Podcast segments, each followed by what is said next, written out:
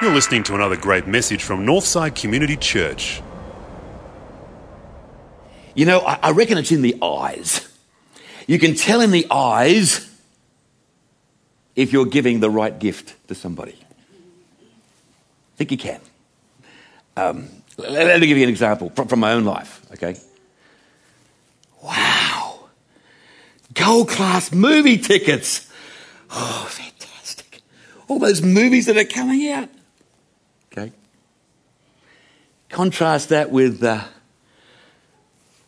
a Ryobi power drill. Oh, wow.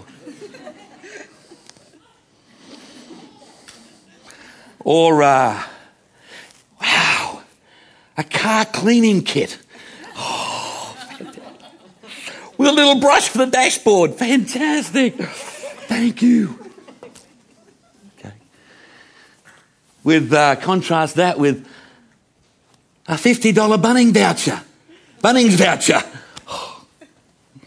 How did you know? You can tell I'm not sort of really into practical stuff, okay? So, look, I think it's in the eyes.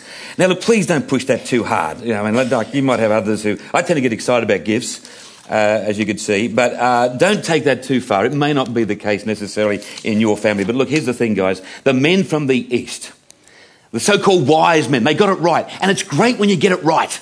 It's great when you know you've given the right gift. And it's great when you receive the right gift. Would you agree? There's just something very special about that moment. These guys, these wise men, they got it right. Uh, not that they would have received any acknowledgement from the baby necessarily.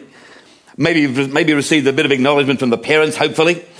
But their gifts reflect a profound awareness, an understanding of who it was they were dealing with. Gold, frankincense, and myrrh. Each of these symbolizes an aspect of Jesus' identity. Uh, each one reminds us of the reason why he came to earth. Gold, the gift for a ruler. That's the way it was in the ancient world. And even today, gold plays a part in the, in the thinking of, of royalty, uh, as reflected in the amount of gold that you see in, in palaces like Buckingham Palace and other palaces of Europe and around Asia, It's just all gold, you know. I think it's fair to say that the ancient Israelites were obsessed with gold. Uh, in Exodus 36, there's a, a very detailed description of what was called the tent of meeting. It was where they housed the Ark of the Covenant uh, during the wilderness wanderings. And verse 34 of Exodus 36 says, They covered the frames with gold and they fitted them with gold rings to hold the crossbars, which were also covered with gold. I mean, it's just gold, gold, gold all the way through the description of this of this uh, of this of this place. And then in Second Chronicles, around chapter four, there are details of the temple that was constructed by Solomon, and. Uh, everything, including the doors of the Holy of Holies. The Bible says it was overlaid with gold. Even the hinges and the doors were gold. And in one of the most lavish references to gold in the whole of the New Testament, and it's again in Second Chronicles, round chapter 9, it's when the Queen of Sheba visits Solomon. And as was the case in those days, a visiting dignitary would try to impress the king of the, of the land. And uh, the Queen of Sheba brings a raft of gifts for Solomon, including, the Bible says, four tons of gold. Uh, that was very much designed to impress. You know, we, we really like you over in Sheba, and here's, uh, here's a little gift for you. you know. um, we don't know how much gold was involved in the gift to Jesus. But, friends, what we do know is that it was an acknowledgement that he would be known as the King of the Jews, sure, but also as the King of Kings and the Lord of Lords. And, and this gift, whether they realized it or not, it was an acknowledgement of his kingship. And like any king, Jesus is to be obeyed. But unlike many of the harsh, tyrannical kings that had preceded him and that have lived since the time when Jesus was here in an earthly sense, obedience to Jesus Christ is not an oppressive, uh, restrictive experience. It is, in fact, the key to freedom. The Apostle John picks up on this very theme in his first epistle the fifth chapter, uh, reading verses 2 and 3. Look at this. This is how we know that we love God's children. It is by loving God and obeying His commands. For our love for God means that we obey His commands, and His commands are not too hard for us. Friends, you get that? His commands are not too hard for us. In other words, they're not burdensome. It's by no means a reference to the sort of to some sort of easy, like anything goes kind of lifestyle in Christ. On the contrary, the moral and the ethical demands of the gospel are very challenging, but we're in, but when we're in, we're in sync with Jesus Christ, when we're allowing Him to shape our attitudes, our actions, our thinking, our responses to the needs we see around us, the task of obedience under those conditions is not arduous. It becomes an honor. It becomes a great source of joy. This is the meaning of the words of Jesus when he said, My yoke is easy and my burden is light, recorded in Matthew chapter 11, verse 30. It's not a reference to the, to the lightening of the load, it's a reference to the fit of the yoke. Now, you can tell from my earlier references, I know very little, if anything, about farming or anything practical for that matter. But I do know that in parts of the world where they still use oxen and other animals to pull big loads, uh, it's imperative for the yoke to fit snugly and comfortably because only in that way can the animal really pull the, the heavy loads. If the yoke is not a, a close, comfortable fit, if there are burrs or, or sharp edges in any way that's going to restrict the animal, uh, then even the lightest load will seem heavy because it'll be painful. And so Jesus is essentially saying, look, my commands, my moral and, and ethical imperatives, my standards in discipleship, they're not intended to be harsh and restrictive. They are, in fact, meant to fit you in such a way as to allow for maximum freedom, as to allow for maximum capacity to bear heavy loads when you're called upon to do so. Jesus is also saying, you know, even when you find yourself with a, a heavy load of stress or disappointment or grief or pain or loss, it will appear lighter. That load will appear lighter as you handle it my way, in accordance with my laws for effective living. His commands are not too hard for us, says John. Yes, the Christ child received the gift of gold because he was destined to rule in our hearts and in our lives. But his sovereignty is the key to coping with life's strains and stresses and challenges. Friends, are you living under the lordship, under the kingship of Jesus Christ today? Is your life aligned to his plan and his purpose? Are you living in obedience to His will for your life? It's the only way. The only way to experience the peace, the joy, the freedom, the life that this book talks about so much. What about the second gift presented to Jesus? Frankincense.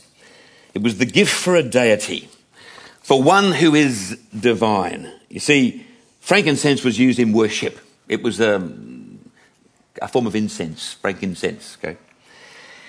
And whether they realized it or not, Jesus, Jesus was God, and this is the wise men rather, they were acknowledging, whether they realized it or not, that Jesus was God in human form. He was not, not he was the one not only to be obeyed as a king, as a ruler within the hearts and lives of people, he was to be worshipped as the Son of God. Now, of course, in today's multicultural, pluralistic society, Many find the notion of, of, of Jesus as God's only son to be a little unpalatable. Uh, a great teacher, yes. Uh, a moral example, yes. A prophet, maybe even the greatest prophet have ever lived, yes. But to call him the Son of God, that's a little bit exclusivist. That's a little bit presumptuous, isn't it? And yet, that's the timeless message which we as the Church of Jesus Christ have been promoting and declaring for all these years. That's the unmistakable witness of this book, the Holy Scriptures. That's the testimony of countless numbers of followers over 2,000 years of history. Based on statements from Jesus like John 10:30, if you've seen me, you've seen the Father. Or John 14:9, I and the Father are one. Or Colossians 1:15, Christ is the visible likeness of the invisible God. I mean, the, the scriptures are very clear as to, the, as to the identity of Jesus Christ. And this is the truth which lies at the very heart of the Christmas season Emmanuel. God with us, what the theologians call the paradox of the incarnation. God among us in human form. God becoming one of us to save us. And what's our response to this indescribable act of grace, humility, love on the part of God? Well, I think Paul captures it powerfully and succinctly in Romans 12:1. He challenges us to offer yourselves as a living sacrifice to God, dedicated to his service and pleasing to him. This is the true worship we should offer. Friends, the frankincense offered to Jesus was a powerful symbol that he is God and he is to be worshipped. Not through ceremony and ritual, but really essentially through the presentation of our lives in service and in commitment to his cause. In the Christian sense, as disciples, our worship is not so much something we do, it's who we are. That's the nature of true worship. And so, the greatest impact that you and I can have on people's lives this Christmas is not in the expensiveness of the gifts we give them, not in the number of services that we may attend over this season. Rather, it's in the extent to which we allow our lives to reflect the love, the grace, the justice, the mercy of the one whom we worship in spirit and in truth, the divine one. And the final gift, myrrh, well, it was the gift for a healer. Because you see, myrrh was a, a form of ointment that you applied in the ancient world to somebody who was sick. It was part of the anointing process. And so, in presenting myrrh to Jesus, these wise men, again, whether they realized it or not, were acknowledging Jesus as the great healer. Now, of course, much has been made of Jesus as the healer because throughout his ministry and in the Gospels are recorded countless incidents of how he healed various diseases and various ailments. But, friends, there's a much broader dimension to the healing ministry of Jesus. Because you see, most of the world's ills are not physical, they are spiritual, they are emotional. Things like hatred, prejudice, injustice, inequality, oppression, exploitation. And these destructive human traits, these manifest themselves when people are out of relationship with God.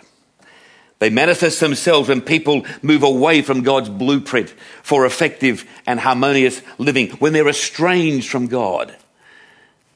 And that's us in our natural state. That's humankind. That's the human condition because of the fall, estranged from God. But of course, Jesus came to, to heal that wound. Jesus came to heal the greatest wound of all. Only he could do it. Paul describes this truth in a powerful way in Ephesians 2. He says, It is by God's grace we've been saved through faith. It is not the result of our own efforts, it's God's gift. Guys, these words represent Jesus' greatest act of healing the healing of the gap between a holy God and his fallen creation. And this is the act of healing. This is the act of salvation. This act represents the greatest gift given at Christmas. You know, getting the gift right at Christmas is a wonderful thing when you know you've got it right and you've received it and it's right. It's fantastic. Well, these wise men got it right. Gold, the gift for a ruler. Jesus Christ, King of Kings, Lord of Lords. Frankincense for a deity, Jesus, Son of God. Myrrh for a healer. Jesus Christ, the healer of our estrangement from God. And friends, you know, when you think about how complicated and how commercialized we've made Christmas, when you think about all the political correctness, you know, associated with, with Christmas, when you consider how we've drifted so far from the original, it, it can sort of really tug at your heart.